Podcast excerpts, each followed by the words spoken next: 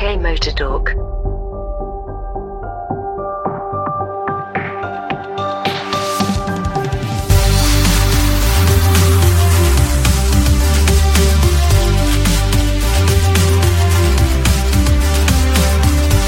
Well, hello everyone, and welcome back to another UK Motor Talk podcast. I'm Mike.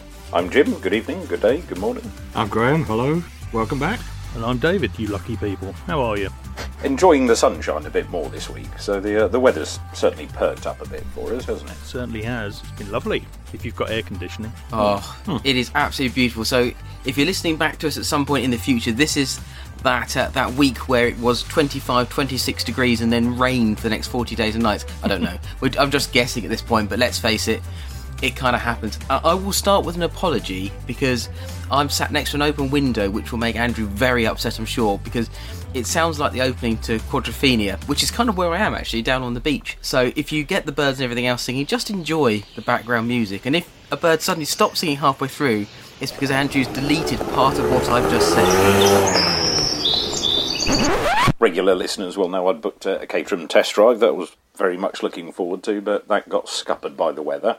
But luckily, this morning turned out to be, uh, well, pretty much the perfect date for it, to be honest. So, uh, no, I took a little trip up to Caterham Gatwick, um, only about 40, 45 minutes up on the road, and, uh, and had a little jaunt out in uh, in a wide body, an SV. Although it, you know, it's, it's hardly super duper wide, you can certainly easily reach the other side of the car from the driver's seat. Um, it was particularly the pedal box where I struggled to uh, not press two pedals at the same time in the standard chassis. So the wider chassis made that much easier. But what a, a lovely day out for it, and, and what a car! If if you're listening and you haven't been out in uh, or had the opportunity to drive something like a Caterham Seven, and you're uh, considering something for a, a weekend toy, a track day toy, and as as we loom ever closer to the internal combustion engine ban of, uh, of 2030 or whatever date the government chooses to uh, to make it, it's uh, it's it's something that I think everybody needs to experience, or if you can.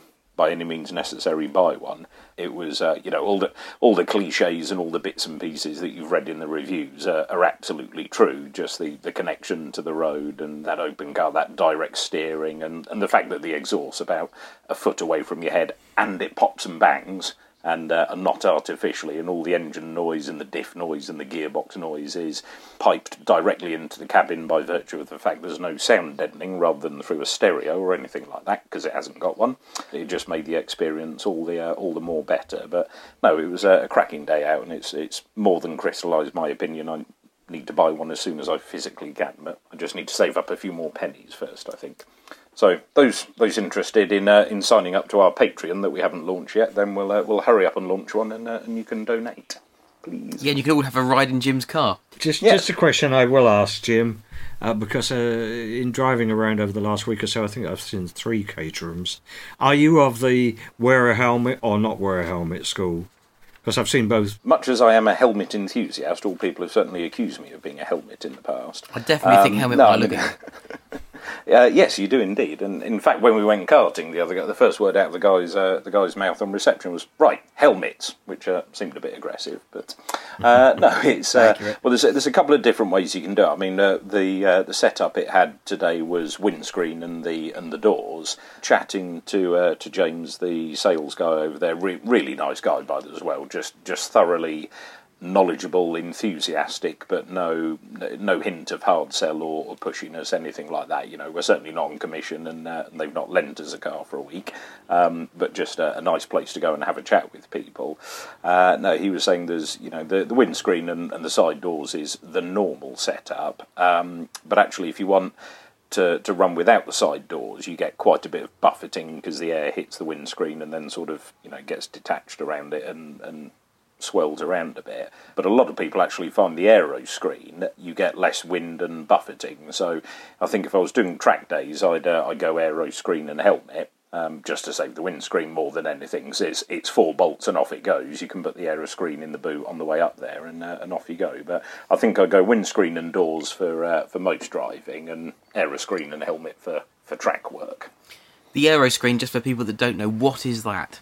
It's probably only about two or three inches tall. Actually, just bolts in place of the uh, of the windscreen, but just gives uh, enough of uh, an aerodynamic effect that it channels the air around it.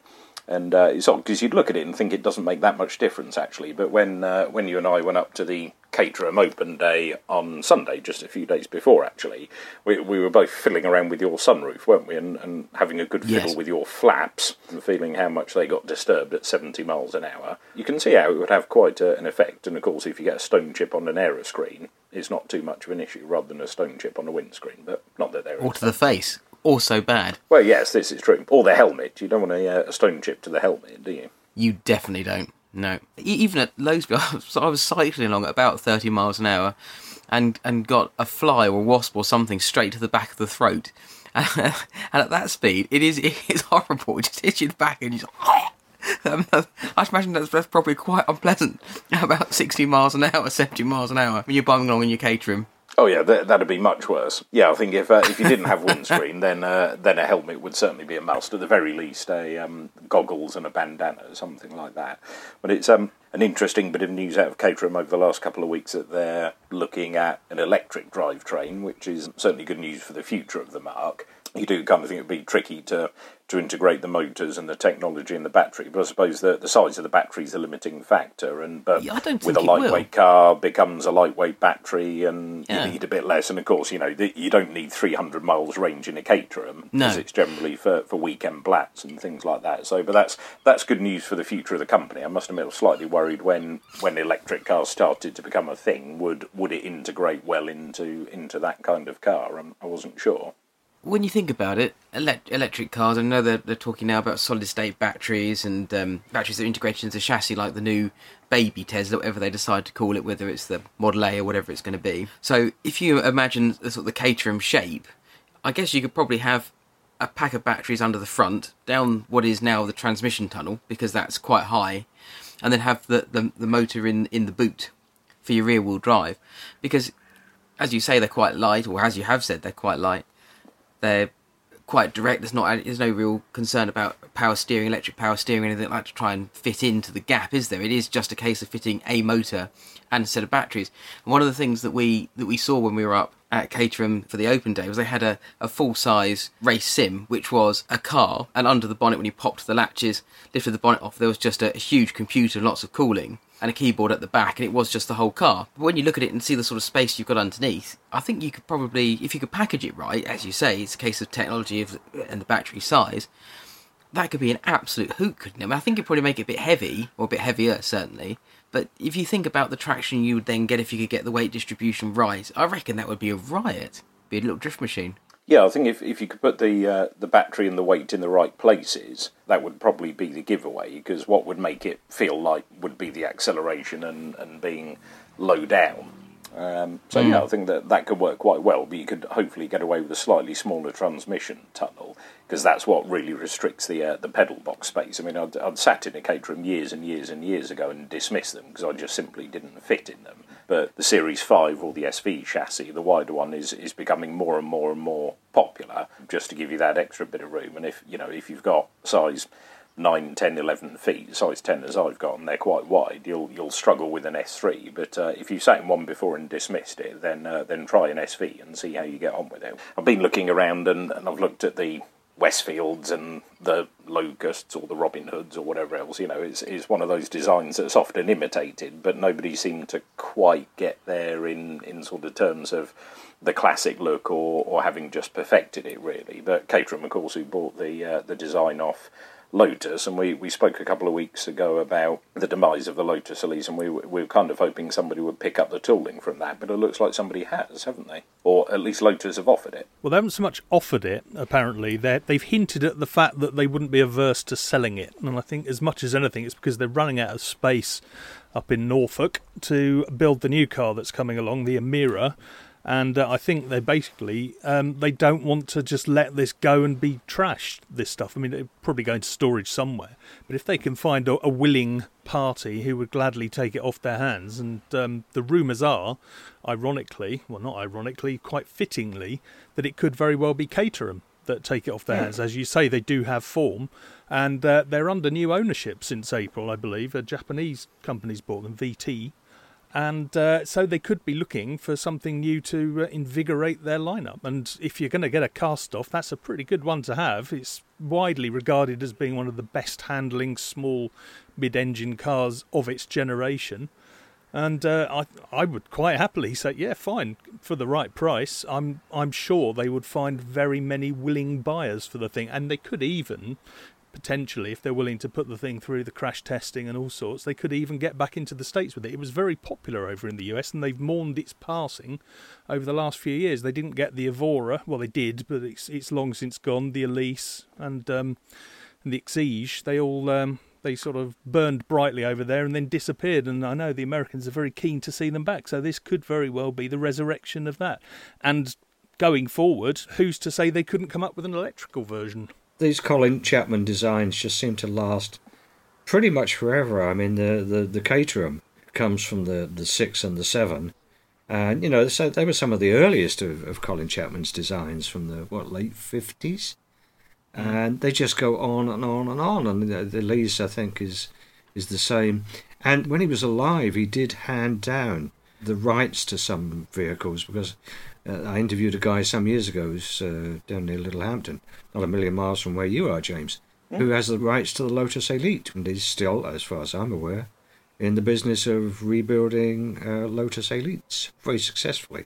It's a testament to the man's design and vision, is it? And uh, like I say, with Westfields and Locus and whatever else, that, that Caterham, uh, if, if you take the body off, none of them ever look quite right bodywork wise. It's, it's like they've, you know, somebody's described a, a Caterham 7 over the phone to somebody and, and they've sketched it and then faxed it to somebody else who's then 3D printed it and it's not quite worked out right. But in uh, in terms of sort of base chassis and, and setup and design around what you bolt the bodywork to, they, they haven't really changed, as you say, since the 50s or 60s. And there's there's probably a very good reason for that, in that it's fairly tricky to improve on it. And the the same with Lotus, really. I mean, the, between the S1 and the S2, at least, yes, there were there were dimension differences or tweaks, or you know, the damper specifications changed. They went from K series to Toyota engines, and then stuck superchargers and more aero on them, or whatever else. But in in essence, the the seat, you know, steering wheel, pedals, and, and basic chassis setup didn't really change over the, the whole lifetime of the Elise. So it's it's one of those cars that's um, that's almost too good to fade away. You know, it would have been a crying shame if the Caterham Seven died when the Lotus Seven project ended. And uh, and I think the same with the Elise. You know, the Elise is, as you say, probably one of the, the best handling cars of all time. Certainly one of the best mid-engined rear drive handling cars of all time, and that's that's that's too good to throw away. So yeah, f- fingers crossed, Caterham do pick it up. And if you had a, a Caterham Elise, because they you know Lotus Seven to Caterham Seven, would they keep the name? Hopefully, so it, it would be good to see that carrying on. The one that sort of surprises me is, is the Lotus Elan, which I'm not aware that anybody has done a sort of repro version of that. I, I think that's one of his did. best designs of all. Did they? Ele- Yeah, Kia. Sorry, no, not that. The the Series Two Elan, the the nineties, the late eighties, early nineties one. The Isuzu powered one. That's it. Yeah. Isuzu engine car, wasn't it? Yeah. regarded best handling front wheel drive sports car of its era, still regarded by pretty much anyone who ever drove it. Never Mm, got I a did. chance myself, sadly. But um, that was eventually, I think, taken on by Kia as part of um, a deal because I think weren't Lotus part of GM and International Motors and various bits, so it got passed on through the chain to Kia, who I think had something to do with it at the time. And um, yeah, they made a fairly passable attempt at updating it, but I don't think they ever sold them. Certainly didn't sell them in this country, as far as No, I I, I can remember driving it. It was a was an excellent uh, drive. I had one for. It was a very very strange thing that I was approached at Goodwood by the Lotus dealer that was going to be selling them, and was told, uh, "Well, look, uh, it's got to go back in the truck in the morning, direct to Lotus. It's a prototype, but you can have it overnight if you want it." And uh, when I'd finished saying, "No, no, no, I can't be bothered," um, it was it was a fabulous drive, but going back to my earlier point, I still prefer the, the earlier cars. I think they just look so so brilliant, and with the with the fifteen fifty eight engine, they go like stink. very, very enjoyable car to drive. Well, it's not a direct derivative, but it's certainly inspired by the Mazda MX-5, the original version of that. That was a almost a, Yeah. a direct lift, wasn't it, of the the Elan, um, updated for modern era, obviously, but still very light, very pretty. Engine in the front, drive to the back, soft top, away you go. And um, I think they managed to, to capture the essence of the car very well. Brilliant design. I, I, I just didn't think that the air brakes were a terribly good idea, but then I suppose occasionally you had to put the lights on. There's a lot of these cars, aren't there? Like the MX-5, I suppose, like the uh, Barchetta, like the Ford Puma, where people criticise them because oh they're too girly or they're oh you know they're a hairdresser's car or something. These are idiots that haven't usually driven them. You drive these Quite cars so. and they are superb cars to drive. Really, really very good. My mother-in-law used to have uh, an MX-5, and that was uh, unfortunately ill health laid her up and uh, meant that she couldn't drive it for a good period of time. So we, we stored it at work, didn't we? And every now and again, I'd, I'd take it out for a run just to clean up the brakes and, and keep everything in uh, in general working order. And and it was always a pleasure. It was just uh, you know it was the car. Uh, to be honest, similarly to, to coming back from Caterham in, in your Mini, we were driving back and you'd, uh, you'd very kindly let me have a go in it. And I thought, sod it, we'll take the long way home. And whenever I go for a drive in the mother in law's Mazda, yeah, I'll go the long way home tonight. And that's, I think that's the key. When a car, when you look at it and say, I'll take the long way home tonight, that's that. That means the car's succeeded at being a car. You know, forget boot space or technology or oh look, it can park itself or do this, that, the other. It's uh, if you just want to drive it that little bit more, then uh, then it's succeeded at being a car. Well, I think that's I L- completely- Lotus's ethos. Yes, the MX-5 has been around for quite a long time now. I think it's just it's evol- evolved uh, better and better with each uh, iteration. I think it's still a very enjoyable car to drive. I think it looks even better now uh, with the ones over the last two or three years than it ever did. See, I'd have an original one. I'd go right the way back to whenever it was they came out. Was it Yeah, E-Reg, so would I. F-Reg, something like that? It was a long... 89, 1989. 89. The first ones. G, On a G G, I Reg. As long as it's got pop-up headlights, then uh, then I'm sold. I'm in with that. Yep. Definitely. Yes. They get a bit like the Elan. The pop-up headlights make that car. Yes, incidentally, if you happen to be listening to the podcast not long after we've recorded, there's one on eBay now, a Kia Elan, uh, for £12,000 uh, with its pop-up headlamps. Uh, not bad, I reckon. 42,000 miles on the clock. Bit of a rare beast. It's got to be a collector's item, isn't it? For a Kia Elan or a Lotus Elan? Kia Elan. I would think they're very rare. A Kia Elan, blimey.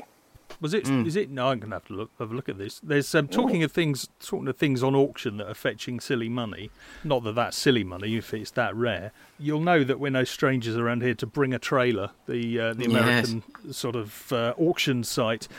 And as we've spoken about, or I've spoken about ad nauseum in the past, a lot of cars from over here are now ending up over there, the other side of the pond, because of the 25 year rule. And uh, now Americans can get their hands on all the things we've been enjoying for the last quarter of a century and that they've been denied. And the big thing for Americans still at the minute are uh, proper Land Rover Defenders, and they are disappearing from Europe at a rate of knots. And I have in front of me one that finished about half an hour ago, uh, an auction, a 1988 Land Rover 90 two and a half turbo diesel, so that's the 200 TDI, five speed, the one that everyone knows and loves, about 127,000 miles. How much do you think that fetched in American dollars? Silly man. Ten. Ten thousand dollars. Try 57. Fifty-seven thousand dollars. American dollars, not Hong 57 Kong dollars. No, no, no. That American dollars. Admittedly, it's been it's been gone over. Whoever's whoever's imported it or whoever had it in Italy before it ended up in the states has um, done a nice job. They've put a soft top on it instead of the hard top, and they've given it the LED headlights. and all that. But it generally looks and and looks to me very much like a, a standard Land Rover 90 from 1988. Fifty-seven thousand dollars. What's that? About forty grand, forty-five thousand pounds. Yeah, about that. Something D- of that depends sort what day of the week it is. It's, it's anywhere between a million pounds and 38p, isn't it? But Well, yeah. it depends how, how how much Brexit's having an effect. But yes, that is regardless. It's daft money. So two hundred and seven thousand kilometres, hundred and twenty nine thousand miles. And that's British miles, not American miles. So they're proper ones. In all weathers. But yeah, I'll I'll put a link up. It'll it'll be on there forever. So um, yeah, I'll I'll share the link later, and you can all gaze in awe at the madness that is.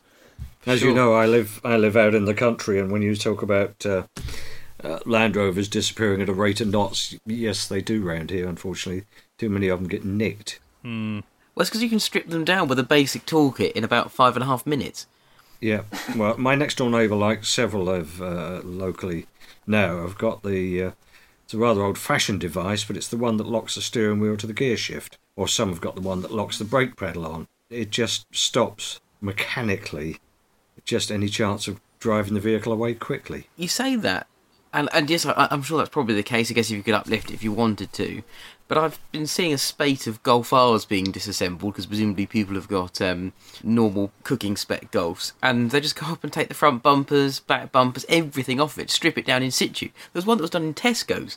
But how does nobody notice this happening? A friend of ours had, well, like I say, it always depends. If uh, if you pull up with a, a white transit van with Bodgett and Scarpa autos on the side of it, and you've got a high vis jacket on it, and you look like you're doing that. some mechanical work on the car, or you know, if it's near a petrol station, just put a, uh, a hose pipe into the fuel tank and look like you're draining the fuel tank or something like that. You know, no, it's that nobody will question it as long as you fit um, fit what you're doing to a scenario that people all believe. Then uh, then it's possible. Mm, I guess so. I'm just going to scoot back to Caterham just for a second because there was something I didn't realise, and you forgive my ignorance here if you guys, this was common knowledge, if you guys already know, but I didn't realise that Alpine and Caterham were in partnership with each other in terms of technical Yeah, we, we, we only worked that out on uh, on Sunday, didn't we? Because we you looked Yes. at that clay model and said, "Well, that looks kind of like an Alpine," and then the word said developed in conjunction with Alpine. Oh, okay. It does. It looked like a, a cross between the Puma, which is why it popped into my head as in the old Puma, not the SUV jobby, and an Alpine A110, didn't it? It had that sort of swoopy, swoopy coupe body to it. Great looking thing. Sadly, never happened. Very pretty, very desirable car, the A110. Mm, oh, it's, yes. really, really nice looking car. Worth an awful lot of money these days. The only, the only brand new car that I can honestly say that I'm really lust after is an Alpine A110. I think it's such, such a beautiful car. We saw one when they first came out, didn't we? Or not long after they came out at Geneva. Uh, as we rounded the corner onto the Alpine stand, and there it was, the, the A110. And I think sometimes you see something, instantly fall in love with it. And I climbed inside, and although there's all Renault bits, and I've said this many times before, and you know that I wax lyrical about this car, I fell instantly in love with it. And I, th- it's such a, a lovely thing. The proportions are, are beautiful in my eyes. The original I thought was beautiful as well, but this this is such a nice. And it, bearing in mind the same price as a Boxster, I think I'd rather have this in a Boxster. But anyway, It's got far more character than a Boxster. yeah, Far I'd more. agree.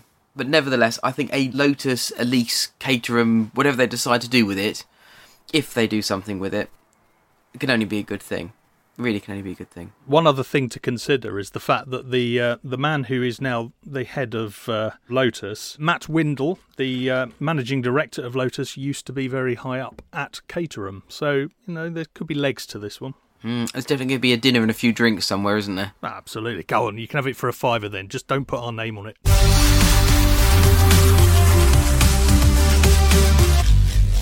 A couple of weeks have gone by since I I felt the need to go and buy a car, and of course. I, I've been window shopping, and in fact, I did buy a car. I bought another Focus to replace my older Focus, which is just a slightly newer one, but slightly less exciting. But nevertheless, something I have been looking at, which is a bit more exciting, was a Bentley Turbo R. Now, this is local to me; it's only around the corner.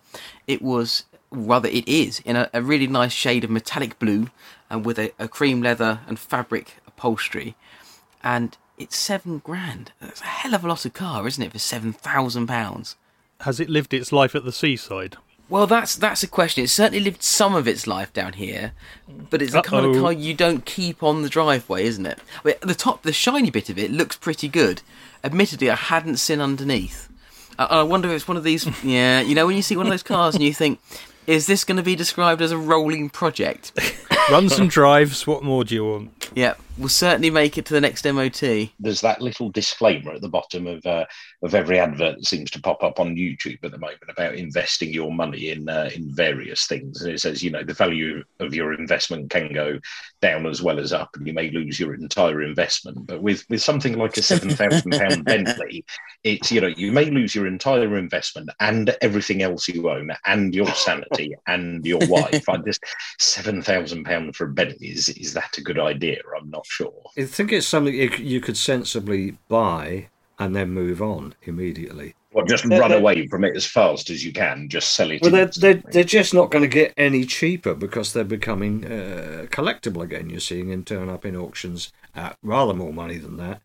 I'd buy at seven and sell at nine and a half and feel that I'd uh, got a deal. I think probably the last 20 owners thought the same. I think we've got a plan for that. Then, should we buy that at seven? And we've already got a firm offer from Graham for nine and a half. So we could uh, we could turn a quick buck on that, couldn't we? It's, it's got to be worth it. I mean, worst case scenario, there are two outs to this, aren't there? The first of which is you could probably use it as a garden room or something because it's huge. Uh, it would take up most of the garden, I suspect. But it looks comfortable enough. You could sit out there and it would be, be nice in the sunshine until you, you, you slowly bake. And if it did go catastrophically wrong, it weighs about 700 tons. So, what is the scrap for 700 tons? You're going to make your money back instantly, aren't you? But is is is it all stuff that you can weigh in for scrap, or is it is it you know other materials and uh, and minerals and compositions that have gone into it? Because we uh, we all had a good chuckle at the Bentley fragrance, didn't we? The the description of that, and the one thing that got me before we get onto the woody notes of urban adventurers something or other was the was the description of the bottle that it featured a stone inlay, just like the actual car, and you think why are you putting stone in a car dashboard? Sure. Okay, what's the heaviest material known to man? Well, it's, it's going to be stone. It's going to be, yeah, these rocks are chuffing heavy. Let's grind a few of those down and, uh, and chuck those into the dashboard. It's mystifying that they'd use that for a dashboard. I mean, again, I'm sure it looks very pretty, but it's the, uh, it's, it's completely unnecessary weight, isn't it? Surely. Well, it's not going to be doing much for your centre of gravity or centre of mass, is it? Either. I'm not entirely sure that a Bentley could ever be described as necessary. I think it's probably the Very most unnecessary car, isn't it? It is a lifestyle choice, isn't it? So, what's the fragrance smell of? Does it just smell of first division footballer? Because that's pretty much the only people that buy them these days. Well, they said so. If, if flicking through the press release, it was it was generally speaking wood, and then they delved into various other descriptions of various other scents, but pretty much just came back to wood. I'll wait till the clone turns up in Poundland, which won't be very long, I don't suppose. I think that there's going to be an element to the smell of you know when you open the understairs cupboard at your granddad's house, and he's got all the tweed jackets hanging up, and maybe a wax coat. That is what it's going to smell of. Nostalgia. It'll smell of money, mm. newly minted money. With a, with a dash of Cheshire drug dealer. Allegedly. Allegedly. Allegedly, yes. Please keep sending us cars, Bentley.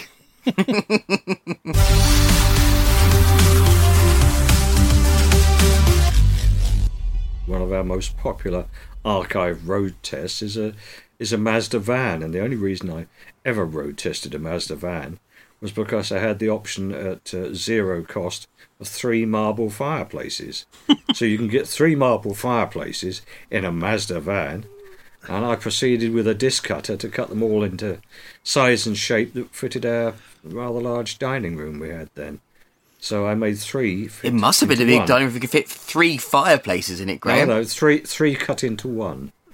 I had to Oh, cut nice. every piece individually. Yeah, it looked very nice at the end. But So, out of all of us, I think Graham most likely to buy the Bentley Turbo R, possibly to cart around some of his uh, giant fireplaces, or possibly to fit a fireplace in. Who knows? Or maybe to cut up to make into a fireplace. But certainly, if he does that, we will bring that to you via the medium of uh, a video or something, whilst we can see our, our cut up Bentley fireplace with all of its marble and stone inlays. I tell you, what, you buy it, and I'll re- I'll recycle it into something interesting, like they do on these TV programs, where they get somebody who decides to paint all their furniture, strip all their furniture, paint all their furniture again, strip it all, and so on and so on. If Graham does end up with a Bentley, then the uh, the driveway fixes would certainly get a lot more uh, entertaining, would they? It would just be Graham setting fire to fifty pound notes and throwing them out of the window.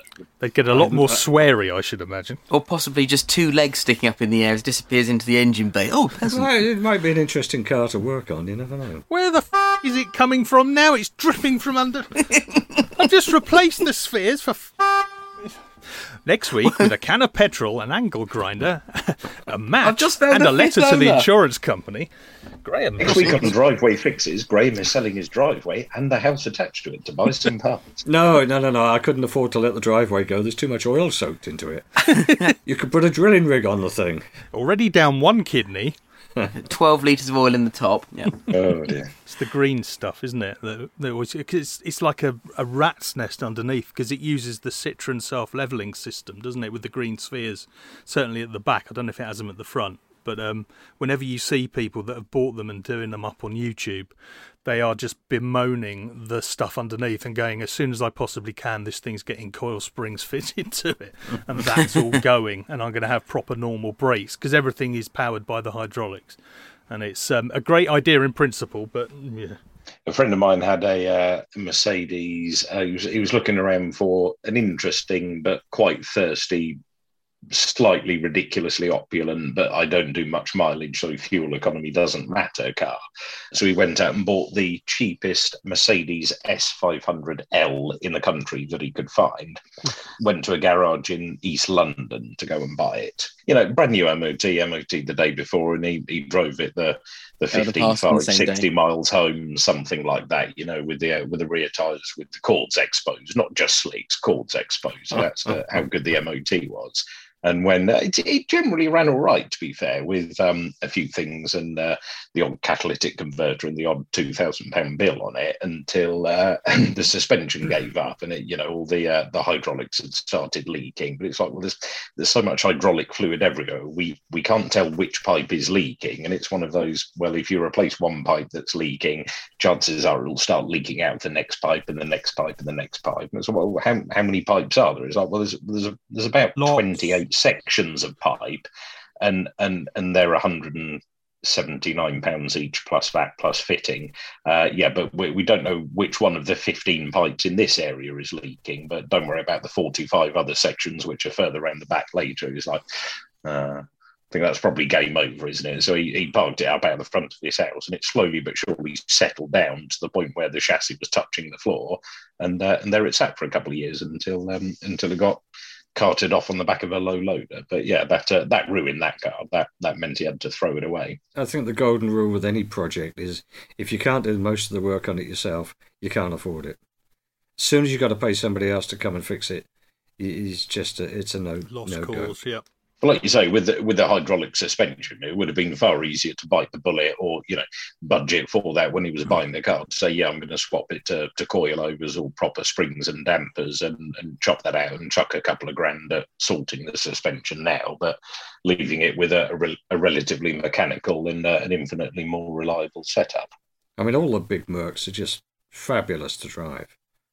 You know, uh, if I had unlimited money, perhaps I'd consider one. But having driven most of them over the years, um, the, the all the S classes are just fabulous long distance drivers. I quite like the idea of a African dictator spec 600 grosser with all the sort Yeah. of Oh, yes. all the hydraulic Yes. controls and the, And the the flags on the little front. Yeah, exactly, and sort of cow catchers and machine guns in the wings, that sort of thing. Out of my way, paupers. I, I quite like the idea of that. I mean, was it Top Gear they, they had one, didn't they? And I think Rowan Atkinson used to own one. Jerry Clarkson Yeah, owned Yeah, or owns a Grosser. Yeah, He still- has an still incredible one, horn. Yes, yeah, the greengrocer. The, the town and country horn, isn't it? So you can startle people close by or startle cows half a mile away. or protesters, I think they call them. That's the other thing. Well, something that alert- means. Glue themselves to the front of buildings. That's it. Will alert Greta Thunberg to your presence from half a mile. At my dad's work, they had some protesters that had uh, locked themselves to the gates to stop everyone from leaving. So when it got to the end of the shift, they all went outside, engineers as they are, and just unbolted the next gate section along, and then all drove out through that instead. They're most upset.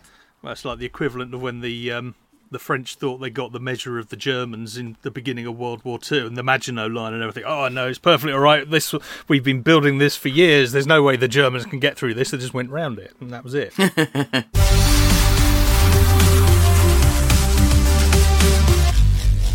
Electric vehicles are, are becoming uh, more and more popular, and electric supercars are becoming more and more popular.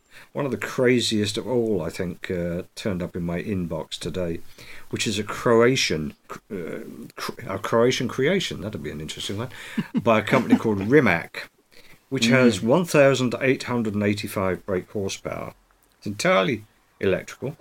The battery is apparently like uh, in a Formula One car, it's the stressed member and everything's hung from it. This is something that does 246 miles an hour. Yes, it's been tested. It does uh, 0 to 60 in 1.9 seconds. It does 0 to 200 in 9 seconds. And has a range of 340 miles. I don't think necessarily all at the same time. No price tag as yet, but um, uh, they are going to produce it in reasonable volumes, I understand. But it's just Jesus. 1,885 brake horsepower. Keep it away from Richard Hammond. Yes. I mean, I'll be guessing in terms of price tag. This this is not Rimac's car for the masses, is it? This is not uh, the Tesla aim of making a car for twenty five thousand dollars or whatever. No, I think not. This this is this is nearer the Rolls Royce uh, boat tail marketplace, the 20 million Rolls Royce that uh, featured in all the news broadcasts just recently. 1,888 horsepower. What the hell? How? I- I'm I'm at a loss as to how they're going to put that down. I mean, the laws of physics start to apply at some point, even to electric cars, Gently. surely. Gently. Yeah. Yeah. a, a gentle throttle. I mean, there's no way that that's not going to have some form of traction control, really, is there? Uh, would have to have, or you'd, you'd you'd be you'd have to drive it barefoot. You know, you you wouldn't dare wear shoes uh, Breathing on because you'd be you'd be you'd be into the scenery instantly.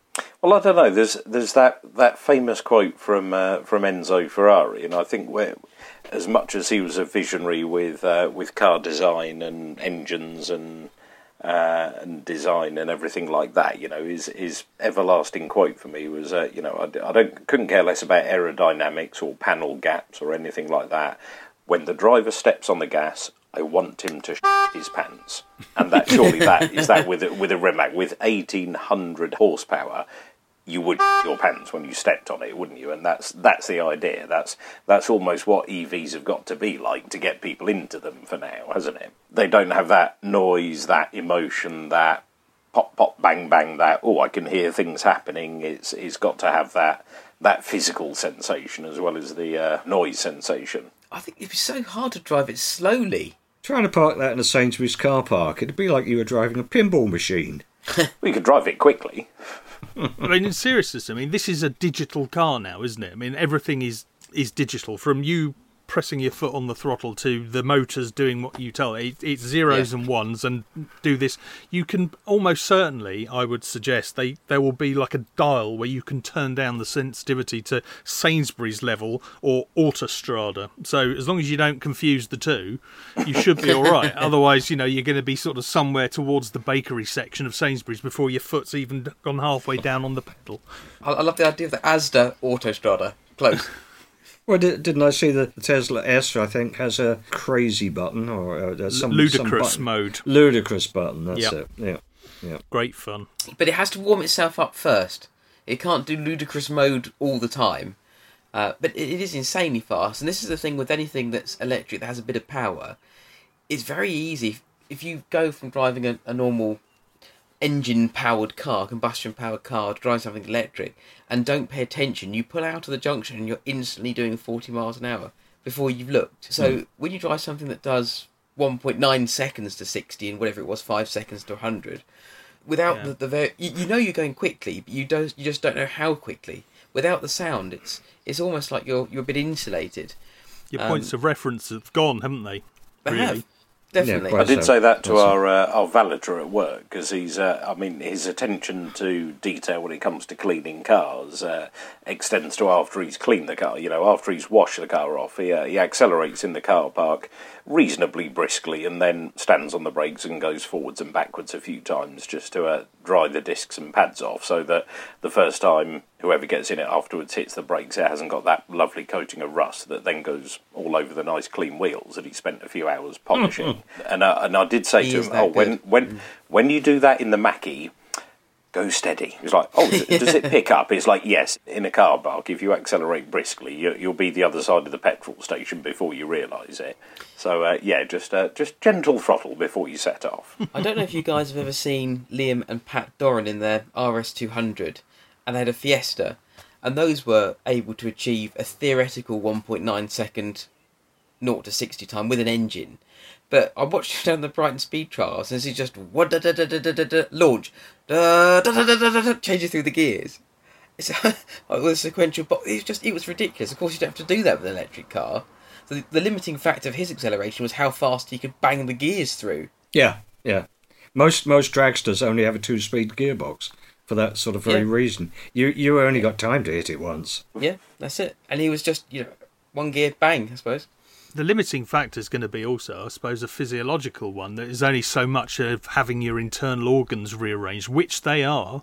Every hmm. time you slam your foot on the throttle and then suddenly realise you're going to have to slow down pretty quick again, and then they do the reverse. You know, how, how long is it going to be before somebody makes something so vicious that it starts sort of severing your aortas and various bits of unpleasantness within you? Well, I that was can't- always the concern about the trains, wasn't it? I remember Vic- reading an article in the Victorian Times of saying if you managed to get to 30 miles an hour, it would rip you apart. You crazy uh-huh. fool! Maniacs. but it's more to the point, it's just unpleasant. I think if you're driving something that's Yeah. that, that quick, and if you've ever ever driven a car that's been mapped to have a really sharp throttle response, it's not a nice drive in traffic. Or if you've driven something with a, a paddle clutch where it's on or off, equally just not very nice. Because you have to you have to leave a gap and then you end up lurching forward at some pace and try not to lurch into the car in front of you. Or if you've ever owned a 1.9 um, Peugeot 205 GTI where the throttle butterfly sensor switch is not working properly and you kangaroo through uh, traffic until you can find a new one from your Peugeot dealer. I can tell you that's not a lot of fun either. It's much the same experience. It certainly gives you a headache. Oh, I've I've just thought, Graham, have we spoken about your sickly Peugeot? I'm not sure that we have. No Um, because continuing there's a girl that likes to be choked, Or not, as the case may be. or not choked, as the case may be. No, it's still uh, problematic. I've got more fittings arrived. There's not a sensor left on it, hardly no, that hasn't been switched. It's an ongoing problem which uh, the garage can't solve, uh, the Peugeot dealer can't solve, and I can't solve yet. I thought there was a very analog answer to your problem. Uh, Correct me if I'm wrong, but didn't you find something buried in her box? I found uh, under the um, under the air cleaner there's another sort of plenum chamber, and I found a, a large piece of rag in there, about the size of a small hand towel, which had just been casually left in there. That didn't help. So pulling that out did improve the flow, but no, I still can't get the idle to stay constant, and because I can't get the idle to stay constant, because it drops to about four to what, 300 to 400 RPM, which is way below what it should be. And when it does that, it then flashes up an anti-pollution fault and then goes into sort of sleep mode. It's uh, it's a pain in the. I'm not gonna I'm not gonna give up. I, it, it might just be worth just popping on eBay and buying another one. What another one of those? Absolutely. A donor not. car. Just swap all the bits over from the other one that you know that's good, and just swap the whole thing over. I don't know that there are any bits that are good on it. Little known fact, you know the word Valeo is French for Lucas. Wow, I didn't know that. No, it's, it's a Interesting. joke. The Prince Ah. of Darkness, Joe Lucas. Ask anyone who's ever owned a British Leyland car, they'll know exactly who Joe Lucas was. I think probably the best thing to do, as a second idea, pop onto eBay and buy another one, but just instead of bu- typing in Peugeot, type in Honda or Toyota or something and buy one of those. And don't swap the bits, just drive that one instead. Buy something infinitely more reliable. Well, Toyota was certainly we had a Toyota some years ago that was incredibly reliable. And probably still going. I was going to say, go, just go out and buy it back because it's probably still It'll running. still be there. Actually, I, I couldn't afford to buy it back. It was a very nice uh, uh, GTI 16 Corolla. We had it for three years. The only thing we changed in it was the light bulb, one light bulb. Incredibly reliable. I had another one as a company car some years later. Incredibly reliable. And I notice in today's news that uh, Toyota are to be the first car company to offer a 10 year warranty. It's madness, isn't it? Not not across the range, not entirely, not yet. But they obviously think that uh, it's a viable marketing ploy, and they'll stand by it. That reminds me of the uh, going back to what we discussed earlier in the podcast with uh, with Lotus and their move to Toyota engines. All the uh, the Lotus chaps had disappeared over to Japan to meet Toyota, so they, they gave the task of looking. You know, Toyota gave the task of looking after the Lotus chaps to uh, to the head of warranty for Toyota the world. and uh, and he'd been taking these Lotus chaps around the factory and then off on a jolly and then doing this, that, the other, and out for dinner and sightseeing and this, that, the other. And the, they they got about sort of I don't know two weeks into their visit, and they sort of said, Where, "Where's your office? We haven't seen you go to the office or sort of take a phone call or." You know, do any actual work in, in the last couple of weeks? What you know, what you, you must have stuff to catch up on. We don't want to keep you. And he's like, no, I've I've had one email in the last two weeks about something that's broken on a Toyota somewhere in the world, but I think that's that's pretty much it. And that, that was pilot error because they didn't put any oil in it.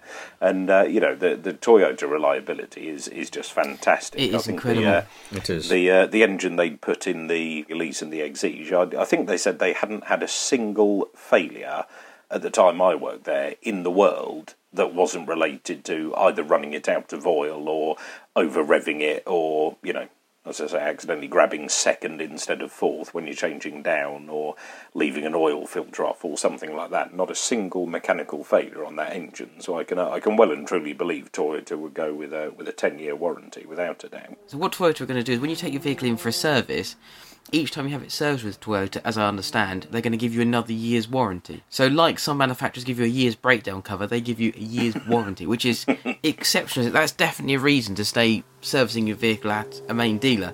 And and you're right. I know that the reliability of Toyota is famed, obviously, but it is genuinely pretty exceptional. As I understand, as I've heard from the inside, the only real problem they have is with a an engine they've taken from BMW. So figure that yeah, one that, out. That that sounds about right. But I love that approach to it. Is whereas other manufacturers say, "Look, bring it back to us for a service. If it goes wrong, we'll get it back here so we can fix it." How's that? Whereas Toyota say, "Bring it back here for a service. If it goes wrong, we will pay to fix it." I think that's the uh, the contrast in it. But I think looking at my uh, my wife's uh, Corolla, which is uh, what's that? That's a W, so twenty-two years old. I, I think if I took that back and, and went through for a warranty claim when we first bought it, I think the the tiny little bit of plastic that sits at the back of the uh, the left to right mirror adjustment and uh, goes in and out on a plastic thread is just about the only thing I'd, I think I'd have put a warranty claim in it for. To be fair, and that's that's probably because it had been knocked off at some point. It's a wonderfully reliable car. It just works and everything on it works and that's it's not you know when you get to uh, to slightly older cars I think you said with your uh, your focus gates the uh, oh the, the heated windscreen still works. Well half of it works. The important side the driver's side still works. It and does. it's, uh, whereas the the Corolla everything that's on it still works. That's it. There's there's not a single part of it that doesn't function as it should The only things we had to replace on our on our Yaris, which uh, a 2000 Yaris, which we had for many years, it got to over 120,000 miles before we moved it on, was a new radiator because a stone went through it, and a new exhaust because it Yeah. just went, you know, because exhausts go, and that was it. It was it just Yeah. ran like a little sewing machine, and it was a fantastic little car. I miss it. Mm. It was great. The the original Yaris had real character. You know that tunnel where you look down to see the um, Yes, in the centre. the, the spaceship style dials that sort of floated in midair. It was like ha- like having a Lexus for a tenth of the price. Very very impressive little car, and um, yeah, great fun to drive too. And it was incredibly reliable. I was always a bit sad that the GR didn't have. oh, Was it the GR back then? Or it was called something else, wasn't it?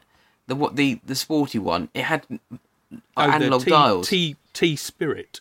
Was that the Yeah. that's it T-Sport My granddad had a uh, had a Yaris, and it was a great little car because they they built them in Japan, or I'm not sure exactly where they built them, but then they built them in France, didn't they, for a little while after? And Yeah. They weren't quite so good, but the yeah the the, the dials was a real standout feature, and I, I think the thing is with Toyotas, they tend to be of uh, certainly of that era very plastic fantastic, and probably not really that exciting, but they do just go on forever and ever and ever, and it's like a an old sewing machine. Yep. Sewing machine really- was exactly how I described that thing at the time, Yeah. and it's it's a good analogy. Those are the trades you make. You either go for something that's uh, extremely reliable but perhaps not that interesting as a drive, or you end up with a Peugeot which is incredibly unreliable, like I did, and it'll be the last one I'll ever have, that's for sure.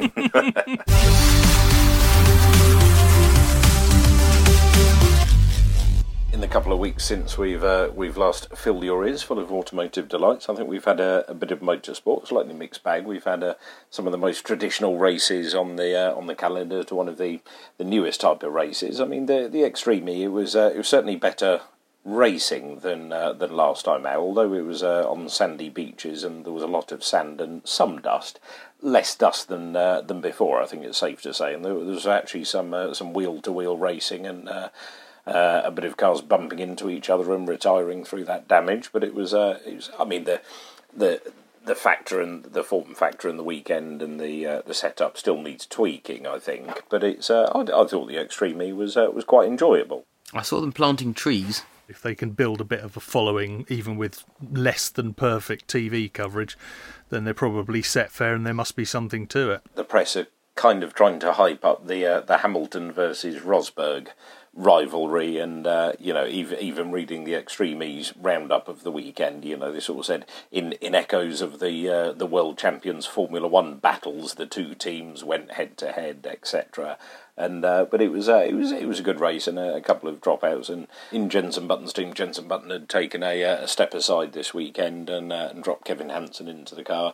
They uh, they fared quite well, but it was another win for Nico Rosberg's team, so he seemed to seemed to quite enjoy that. But it was quite nice to see actually this time round a couple of different teams and drivers taking the opportunity of the different lines that they were allowed. I think last time out it was oh yeah go go whichever way you want, but as long as you end up between these two gates, that that's okay, but there pretty much was only one way to go. Whereas this time round, actually, there were a few different alternative and, and genuinely different places to win and lose time. So where you'd see a driver go in a hell of a lot quicker and then come out of one little section a bit slower. But would he hold it to the end, or would he use his uh, his boost just to keep up to it, keep the drag up to the line? It was uh, it was it was certainly entertaining racing. You can forgive uh, Extreme E for not quite having the format or the TV coverage sorted, as they are so new. The Monaco Grand Prix, on the other hand, they've they've had plenty of years to get that right. But uh, the the only on track pass that happened, I think we actually cut away to Lance Stroll being generally a little bit average and bouncing over a curve, which was uh, a bit disappointing. But for those that uh, that missed the Monaco Grand Prix, if uh, if you watch the last two and a half minutes of qualifying and the 38 seconds before the start of the race, that tells you all all you need to know about it. Tells the entire story. Yeah, I, I think it's a great track. I think it's uh, it's certainly got a place in Formula One history. I'm I'm really not sure it's got a place as as a Grand Prix anymore. I mean, uh, we, have said it before, and I'll say it again. I think it needs to be a a Goodwood Festival of Speed, time shootout, build up to it over the weekend, retro liveries, uh, just that kind of thing. It, it needs to be a, a festival. It needs to be a Monaco Festival of Formula One every year rather than uh, than a Grand Prix because it's it's just not suited to it. You you just simply can't overtake there. The cars are just too big, too wide, too fast. But I mean, what what actually got me about the Monaco Grand Prix was this was the the first race they've had there since 1900 and soaking wet that there wasn't a single yellow flag. Not not even a safety car. You know, it's always a, a good bet to have a, a, couple of quid on a safety car before a Monaco Grand Prix because if pretty much anything happens, they need to chuck a safety car out, uh, or at least a virtual safety car. But with Aston Martin's sponsorship of safety cars, then it it'll probably be the safety car.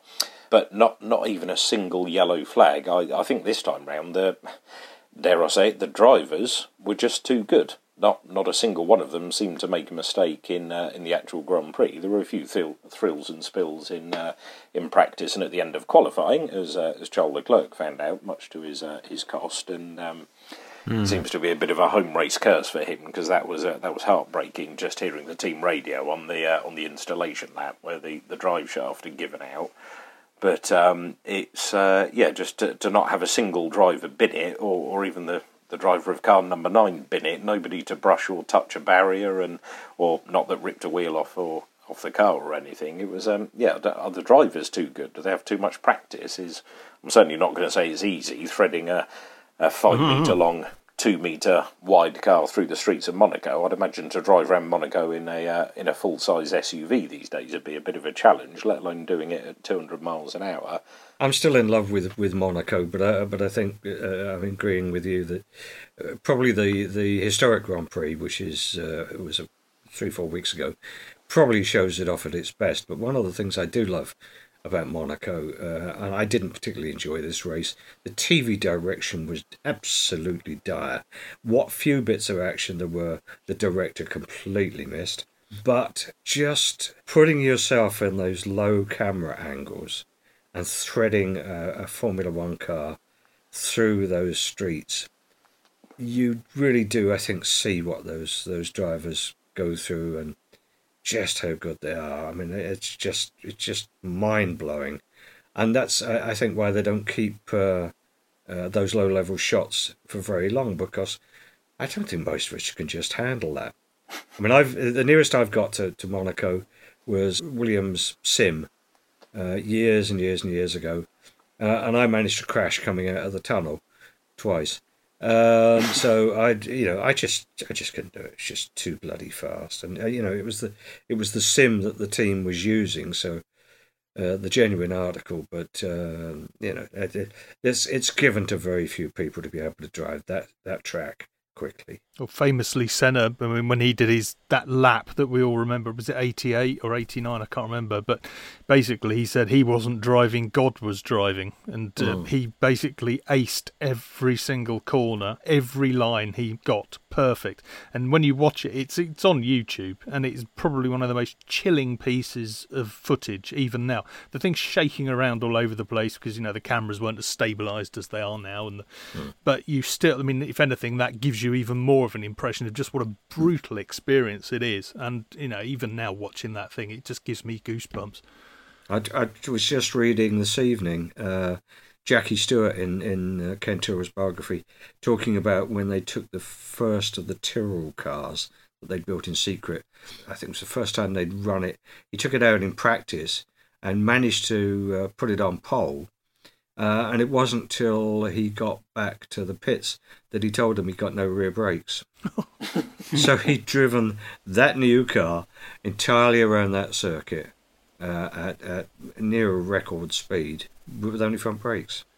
Different breed talking of uh, of Jackie Stewart and um, praising him as we have done before on uh, on his work on safety, uh, just to bring the uh, the mood down slightly on the podcast, as uh, it seems to be a, a, weekly occurrence at the moment. We should take a minute to mark the passing of Max Mosley. Uh, certainly a divisive figure, depending on on which way you looked at him or which side of of the team's association or Formula One you were on. But one thing he did push without a shadow of a doubt was safety and how did he push safety?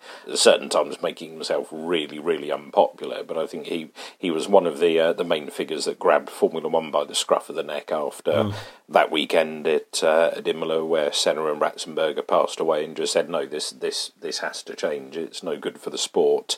It's it's no good for the TV and it's no good for human life if uh, if people are tuning in every week and seeing drivers dying. A sad moment that he's passed but he certainly lived his his uh, his life to the max, as his uh, his name would suggest. And uh, but he's left a, a legacy, if uh, if we remember nothing else in uh, in terms of safety. Watching the the Indy 500, just watching the tyre that fell off Graham Rahal's car, and uh, Conor Daly bounced into that. I don't know, 200 and something, just under, just over 200 miles an hour, and, and it bounced off the front of his car and off the halo screen. Uh, I mean, I've I've been at racetracks in the past. I was there that weekend uh, at Brands when Henry Surtees sadly lost his life with a tyre hitting him on the head, and Justin Wilson, that's how he went. Whereas uh, Conor Daly was able to to stick a few photos of the front of his car and the halo screen on Instagram afterwards, and um, and thank the work that had been done. But that was a, a dramatic race and a good race, and good to see uh, Helio Castroneves win the race, and and at the age of what's he forty six, he's certainly late mid late forties, isn't he? So it uh, it shows that experience certainly counts around the uh, the Indianapolis track. As, uh, as I think Alonso's found out to his cost over the last couple of years, but uh, no, just a thanks and a raise of the glass to uh, to Max Mosley because there's uh, certainly a few drivers who wouldn't be here if he hadn't done the work that he did over the years. And he, he continued that good work, you know, when he was no longer directly involved in Formula One, when he then became head of the FIA and he steered them very much into the area of road safety and the insistence on improved manufacturer safety and uh, the NCAP tests that everybody's gone through in recent years. He was one of the progenitors of those. He's he did such a lot uh, in motorsport and road going cars, road safety. And if he's not remembered for anything else, he should be remembered for that.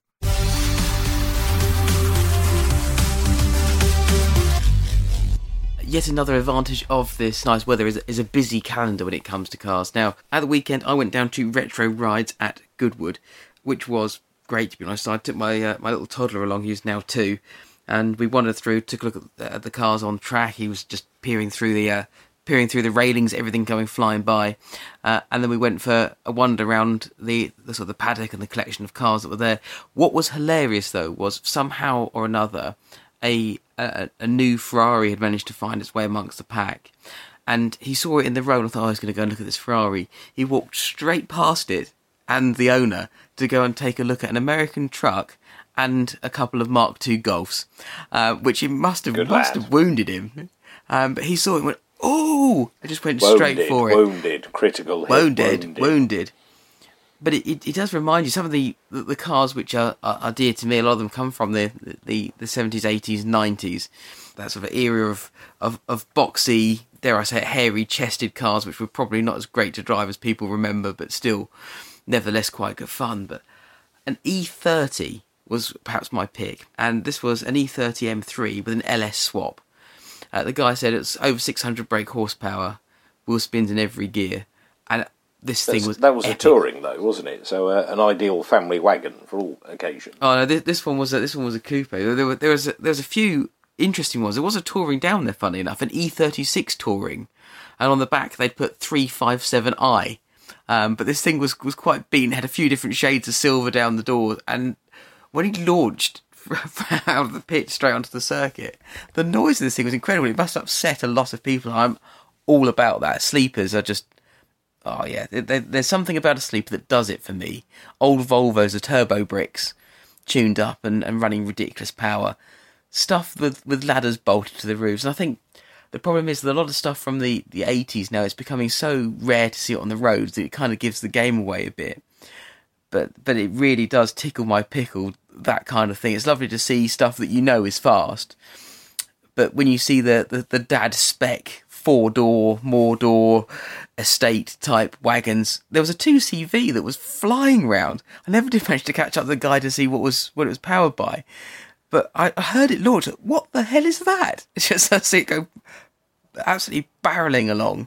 Um, yeah, really impressive stuff. And and people aren't afraid to use some of these old cars that do require a little bit more attention when you're driving around because you, you just don't have the the aids and assistance that you get from modern stuff. I'm sure Graham, you may remember, there was famously a 2CV that a motoring journalist, it may even have been Steve Cropley of Autocar, who turbocharged it, and it went very, very quickly until the point at which it caught fire. I seem to remember that would that would have been late 80s, late 80s, early 90s, something like that. If you're listening, Steve, Something give like us a that. shout. yeah, let us know. I can remember when they when when they came up with the two CV championship. Uh, Oh, and I think yeah. the, the first race was at Lydden, and I was uh, stood at the bottom of Hairy Hill. And anybody knows Lydden; it's it's very steep down and a Very. very very tight right hander. And I think half the field fell over as they attempted to turn the corner. I mean, they were notoriously unstable.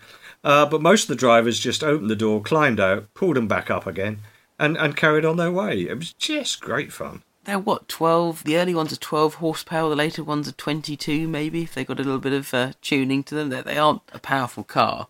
It's quite amusing to see them go around, but this thing was absolutely flying. Just was not expecting it to. I've no idea what he stuck under there, whether it was a bike engine or what. But yeah, it really was quick. Just look at the wheels on a standard one. Uh, your, your average wheelbarrow's got wider wheels than, than the 2CV. It reminds me, on a similar power level, do they still do the lawnmower racing down at Wisborough Green? Because that was always a giggle. That I was always great fun. Yeah, I, d- I don't know whether they're still doing it. It got very Yes, professional though, because you started getting the Formula One teams joining in. I remember there being Hmm. a, a red and white one, and you can draw draw your guesses Hmm. as to who that was. And uh, yeah, they all started getting very, very quick and very competitive. So maybe they sort of drew a line there. I don't know, but I would um, I would quite happily go along and um, see that again. That was, Well, I, that was I know at the point fun. that uh, Mark Constanduros was uh, doing the PR for them down there. and Mark was very, very good at, at pulling people in. I, and I know, you know, the, the, I think McLaren certainly were there one year with an official factory entrant, and uh, Derek Bell drove it several times, and he would just turn up and drive whatever he was offered. You know, mm. just, it was great fun. I went along a couple of times. Team outing, we should go along. Yeah, so great fun. striking distance. Certainly, they were doing 24-hour endurance lawnmower racing not that long ago. Uh, and a friend of mine, her dad was racing lawnmowers until he came off and busted his collarbone and then retired, which which is, is pretty pretty incredible. This 2CV that I've been talking about, I've just had a, a quick Google as you do. R1100 GS engine from a BMW motorbike is apparently what powers it. Interesting swap. Uh, that'll do. Which is the reason why it's so fast. I, I had a feeling it would have to be a bike engine. I think pretty much anything else would be a bit of a struggle to get in there in the right place. But yeah, absolutely. Yeah, uh, and there's another, and perhaps the same car. I'm just following through through the history of, of a build thread of this particular one. It looks to be the same car, um, supercharged BMW GS 1200 engine. So it's getting quicker as as we as it moves on. 154 horsepower, which is probably enough, I suspect. I think that would do the job. That combination of car and uh, well, I use the word car in its loosest sense, car and motorcycle engine would be fearsome. There's something about a bike engine. I know a few minis that uh, a few people have done this to minis. High revving, which makes it a bit of a bugger to drive around town, but otherwise makes them shift incredibly quickly. And it's the same with if you've ever seen the little smart cars, the Diablo Smarts that use the Gixxer engines in the back. Those things are incredibly quick and must be so much fun to drive. But yeah, really, really quite interesting. Uh, but I, I just, I just have to say, I love this this retro stuff. If you've got a retro project on the go, then do uh, write to us. I say write to us. Find us on, on the socials. So we're at UK Motor Talk pretty much everywhere you find your socials. Otherwise, find us via YouTube, the website. Write to us if you want to. Send us an email. Show us what you're working on because we would be interested to see. Uh, I know a friend of mine is currently building a um, compound supercharged, turbo supercharged uh, onion, uh, which should be which should be an absolute flying machine. I, I'm very much looking forward to being, seeing that finished, and hopefully we'll be able to bring you some more on that when he gets a bit closer to it. Uh, it's just out of paint, so uh, moving along through through his project much faster than I am through mine. But hey, if you want to see how we are getting on with that, incidentally, head along to uh, our channel on YouTube at UK Motor Talk, of course. So on that note, it is time to go. So from me, Mike, goodbye. From me, Jim, goodbye. From me, Graham, it's goodbye. Take care. From me, Dave. See you next time.